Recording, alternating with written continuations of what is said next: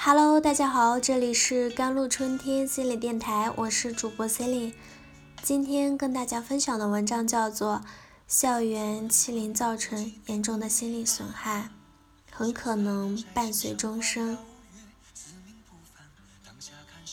广西北海某中学的初一学生陈琪琪从教学楼顶跳楼身亡，死因疑似校园的欺凌，而事发时。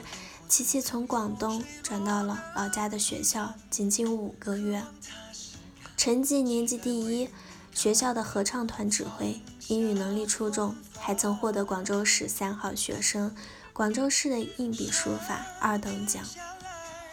在家人和朋友的印象里，陈琪琪是个学霸。陈琪琪住校一次回家，妈妈发现她身上有伤疤。孩子和我说是同班同学打的，我还去了学校和老师说了这件事，老师答应会解决问题，但之后陈琪琪依旧屡次遭到了同学的威胁。我女儿穿衣服比较偏运动的，颜色以黑色和蓝色为主，他们就嫌弃我女儿，说她土里土气的。女儿不会本地的方言，同学也会嘲笑。妈妈回忆说。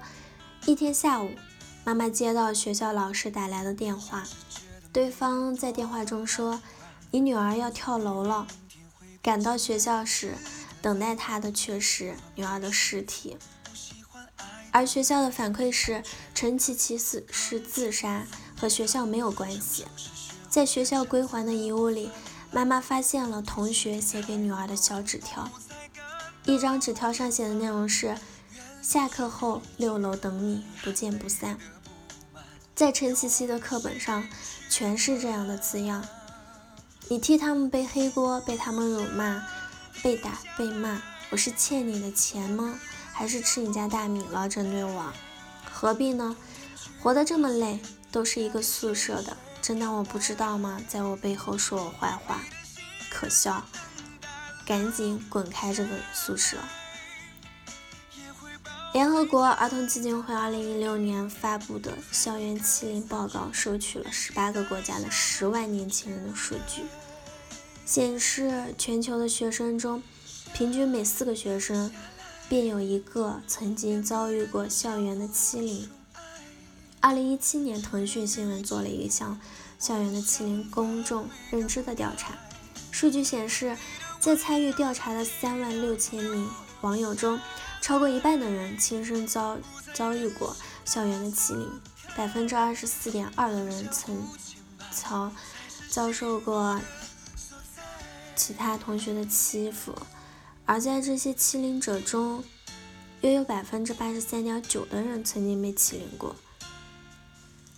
所以，被欺凌者除了身体受到伤害以外，这些经历也会给他们的心理带来损害。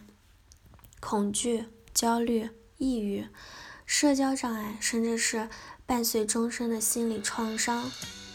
在处理人际关系时，他们无法摆脱心底的那份不信任感，因为周围人对欺凌行为的忽视和纵容，会让他们感觉没有任何人可以帮到他们。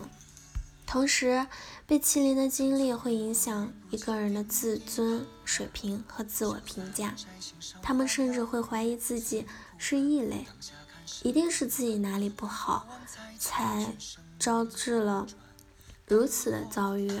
他们也会感到深深的不安，因为需要时刻躲避突如其来的伤害。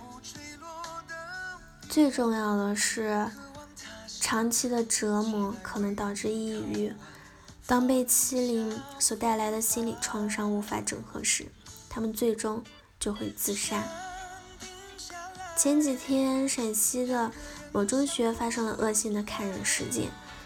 嫌疑人交代，他在该中学上学时曾被学生欺负，记恨学生，所以持匕首杀人。该事件已经造成了。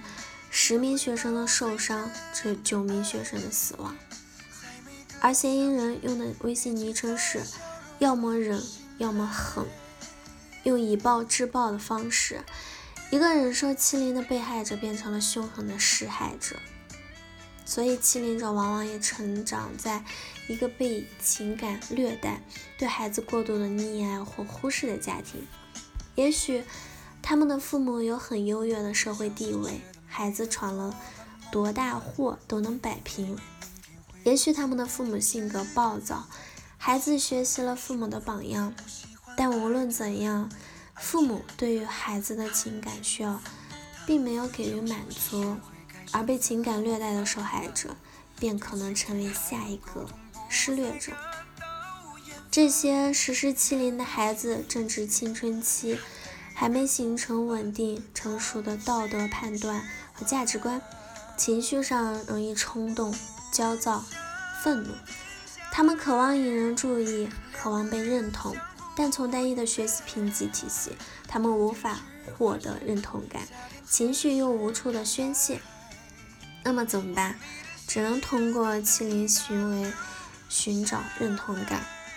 因此，面对控制校园的欺凌，除了律法的健全、学校的保护措施、家庭的支持以外，更多、更重要的就是对孩子心理的关注。